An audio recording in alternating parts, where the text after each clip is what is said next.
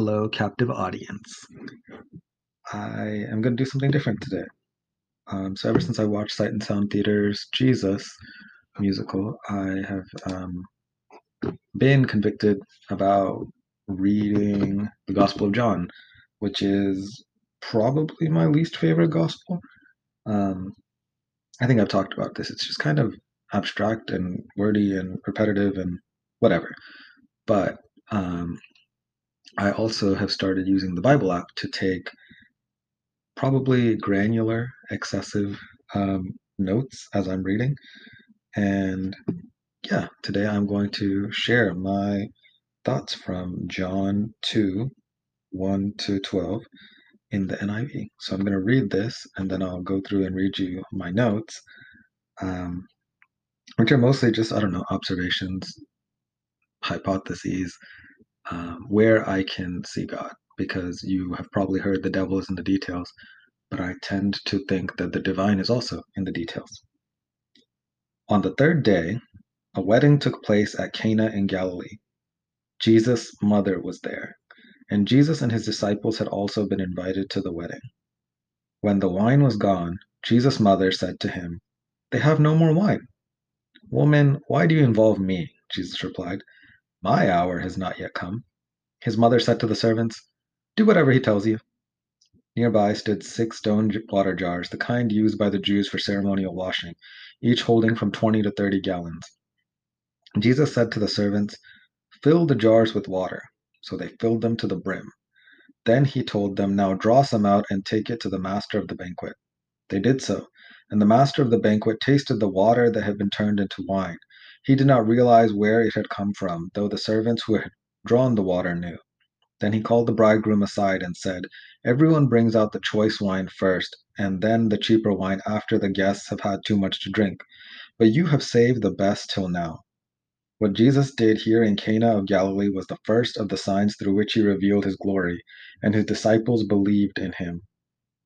After this, he went down to Capernaum with his mother and brothers and his disciples. There they stayed for a few days. So, yeah, my first note is from John 2 1, and it says the third day with an exclamation point. Yeah, just seems like a kind of throwaway phrase on the third day. On the third day from what? Um, but yeah, just just want to start with that, right? On the third day, we know what the third day is is famous for. So it's not the first third day, um, even in this gospel. Um, for verse two, I am reminded of A Million Little Ways by Emily P. Freeman. I just finished it. And in one of the later chapters, it might have been called Offer. I'm not really sure. Um, she talked about, you know, what was what was Jesus like at this wedding? You know, did he know the bridegroom? Did he go up and hug him when he saw the bride? Was he thinking of the church? Was he thinking of you? Um, yeah, it's just interesting. Can you imagine having God show up at your wedding? Like, I don't know, people who have been married, can you imagine? Like, just God and his friends showing up at your wedding. Like, you invited him, and he's like, yeah, sure, I'll be there. God and his friends and his mom and his brothers. Just I don't know what a what a strange concept. Um, yeah. So for verse three, I have this note: Jesus' mom was a guest. Jesus was a guest. This same mom came to take possession of him because he was crazy. Um, but in this instance, she didn't nag. She didn't prescribe. Right? She didn't say, "Hey, hey, there's no wine." Like but there's no wine there's no wine you know what i mean? Like she wasn't she wasn't insisting that he do something. She didn't tell him what to do. She didn't ask can you like magic up some wine? She just said hey there's no wine. She stated a fact with expectation. Um, and then jesus response is honestly kind of rude. So i don't think it's as rude as it sounds to us because women was not derogatory in that way but it's still pretty uh like yeah jesus doesn't go into rescue mode he doesn't take the car to Publix to buy a couple bottles. You know, he acts like he's not going to do anything, like it's not his problem. Why involve him? What does she want him to do about it? I think this is a test. It was an impulse of the Spirit that led Mary to tell Jesus they were out of wine. She could have given up. She could have assumed she heard wrong or made a mistake. She could have said it's not her problem. She could have believed he was indifferent or a shortage of wine was trivial. Instead, she's known him for the last 30 years. She knows his heart, his identity, and his ability.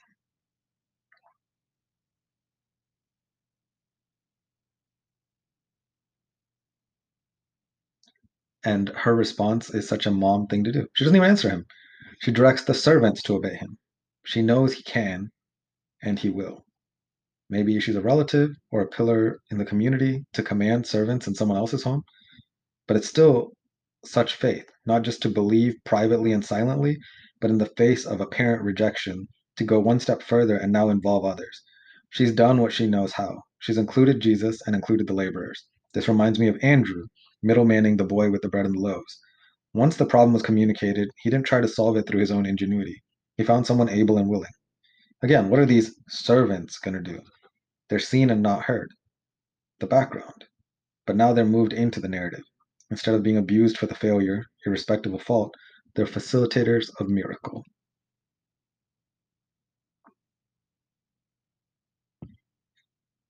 Can you imagine the servant's response? Here's this out of towner and his mom bossing them around. The problem is a lack of wine, not water. Maybe Mary suspects Jesus is going to say something weird because her instructions are do whatever he tells you to do. Whatever's brought. It could mean anything. Jesus gives these servants extremely unhelpful directions. These are not milk jugs, they're heavy stone jars. What a waste. What a weirdo. But they obeyed, exactly and totally. He said, fill the jars, so they filled it to the brim. This reminds me of Peter fishing all night and catching nothing, but obeying Jesus the landlubber's bizarre command anyway. Nothing happened after filling jar one. Nothing happened after filling jar two. Nothing happened after filling jar six. They followed, and it's futile to this point.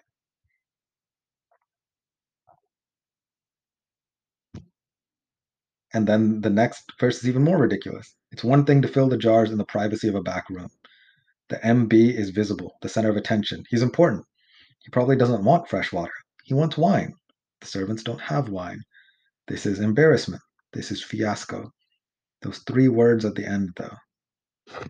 They did so. Not only did Mary have faith, but these servants had faith. They could have refused the foolish, eccentric request to fill the jars. They could have refused the even more reckless, strange order to serve the MB.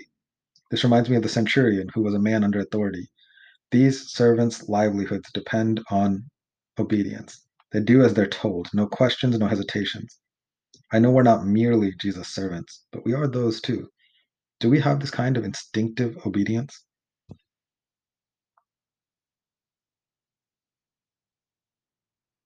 When did it change?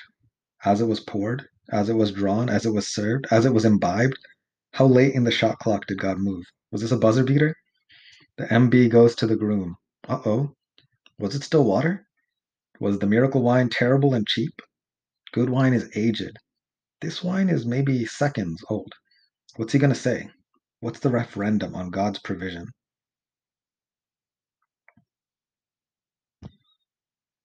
So, this idea of the best wine being saved for the end, um, sorry, technical difficulties. This is God's heart. He doesn't front load the blessings to reel us in, then hog tie us with disappointment and disaster. He's good from beginning to end, but the best is yet to come. The new wine will outshine the old. Whatever you define as the best day or the best era of your life, you ain't seen nothing yet.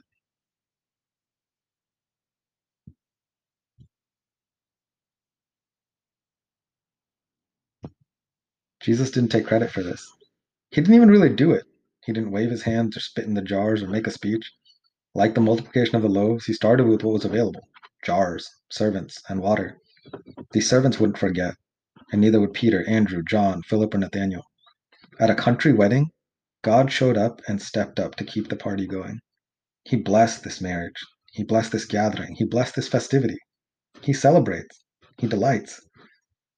I don't drink. Even last night, I turned down wine. I just don't like it. But I think sometimes people like me, in our caustic caution, forget that God made the vine. Nazarite vows included abstaining from grapishness, grapefulness? But Jesus himself was accused of being a drunkard and a glutton. I don't think God's will for us is drunkenness. Self control is a fruit of the Spirit. But it was wine, not Welch's, at the Last Supper, and wine at the love feasts of the early church.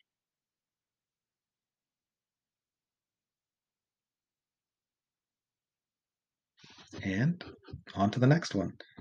I love that this was a family trip. Jesus wasn't ministering yet. He was baptized, but hidden, waiting, delaying. God would give him the green light. Until he received new revelation, he was faithful to the old. Honor your mother. Anyway, sorry. I will work on the formatting of this. It's probably a little bit hard to follow. I um, I didn't want to end up reading the whole passage again, just verse by verse, but maybe I'll do that next time to be a little bit easier to follow.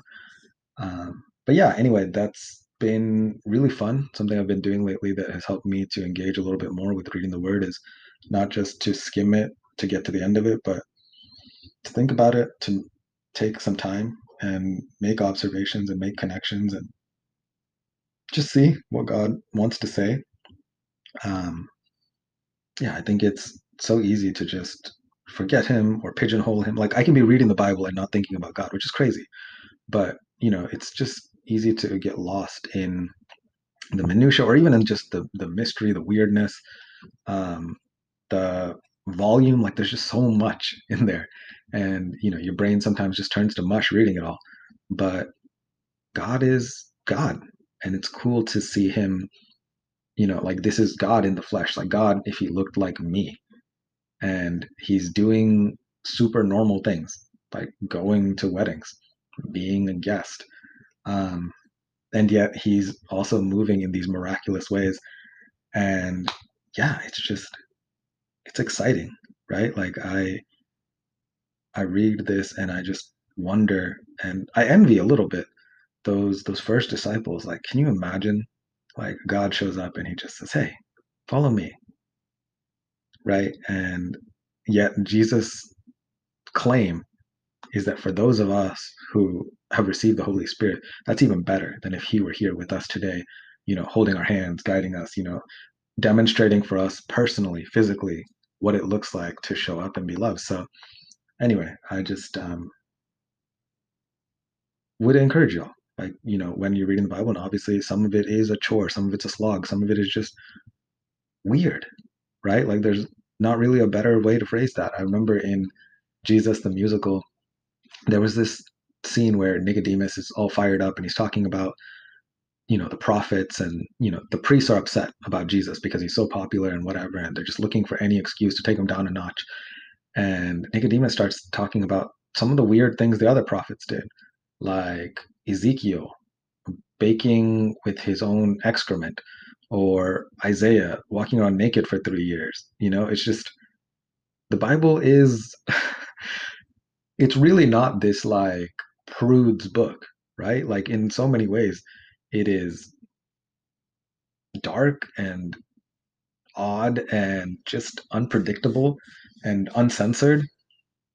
So yeah, but even in the middle of all of that, right? Like we we are allowed to be and demonstrated to be fully human.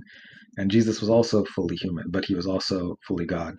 And so yeah, it's just it's cool to see the union of those things um, in such a seemingly I don't know insignificant space, right? And I I don't mean to like downplay the importance of a wedding to an individual, but this is a wedding, right? Like in a country where marriage is in a culture, a culture where marriage is like not rare. It happens all the time. Like this is the expectation. Once you're a certain age, you're gonna be married. And Jesus himself is not married, right? Like he's 30 and not married, and still, you know, living with his mom and brothers. Um, I mean, at least when he's not traveling with his bros. But you know, it's just it's this. Why? Why does God care enough to move in that moment? But he does. But he does. What what does he care if this groom is embarrassed? What does he care if the master of ceremonies doesn't get another glass? Right? Like all of the good wine is gone. Um, like all the bad wine is gone. Right? Like these people have probably like had plenty. What what does it matter? and yet God cares about the little things. Um, and it's interesting. I wonder how many of the things that we think are important, God thinks are not, and vice versa. Right? Like we tend to think in these big picture things of like, man, I want to change the world. And there's this Josh Wilson song that I love and I hate, and it's called Dream Small. And you know, it's funny because then there's also Bob Goff's podcast that is the Dream Big podcast. And I think the truth is somewhere in the Venn diagram of those concepts because yeah, like I think we do need people to dream big and to picture a different, better world and to inspire, and encourage and just go out and live that out, right? Um, to pursue those things because if you believe the world's never going to change, then it won't. It won't because you're not going to do anything about it, and you're gonna your lack of example is going to tell other people it's not going to change either. But at the same time, I think the change begins where you are, right? It's not about changing the culture. It's not about a big revolution. It's how are you being faithful today, right? Like how am I being faithful today? How am I showing up and being love in the little sliver of society that I have influence over, right? Like, yeah, just instead of looking for ways to change everyone and everything, right? Like, how can I let God change me today? All right. Y'all be safe, be well. I will be back.